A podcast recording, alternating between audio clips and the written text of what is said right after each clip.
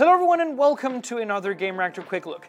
It is actually quite amazing to me how much monitor you can get for very little money these days. Because if you wanted like really high refresh rate or you wanted something like 1440p resolution, you would have to pay a lot. And we're just talking like 5-6 years ago.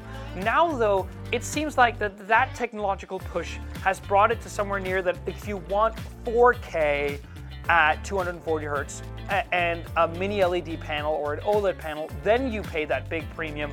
But you can get so much monitor for your standard, what, 435 euros. And 435 euros is exactly what you pay for this, the AOC AGON AG275QZN. There's a piece of paper below the camera that I can look at where we've written the name, because that is what we have to resort to now to get through your stupid model names. It has gotten to a crazy point where it's called, beyond just AOC AGON, AG275QZN. Rolls right off the tongue, AOC. But despite it having a really uncool name, there is nothing uncool about the monitor itself. So first of all, it is actually really thin.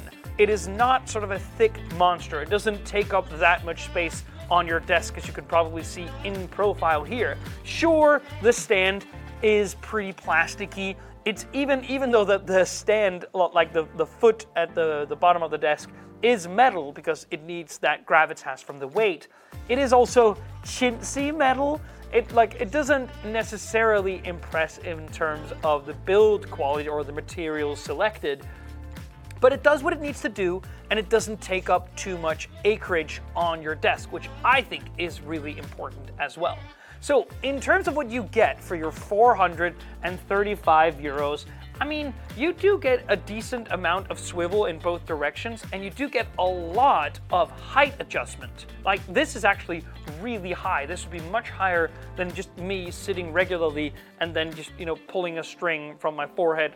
So you should be able to find a way to have this monitor installed in such a way that is comfortable to you.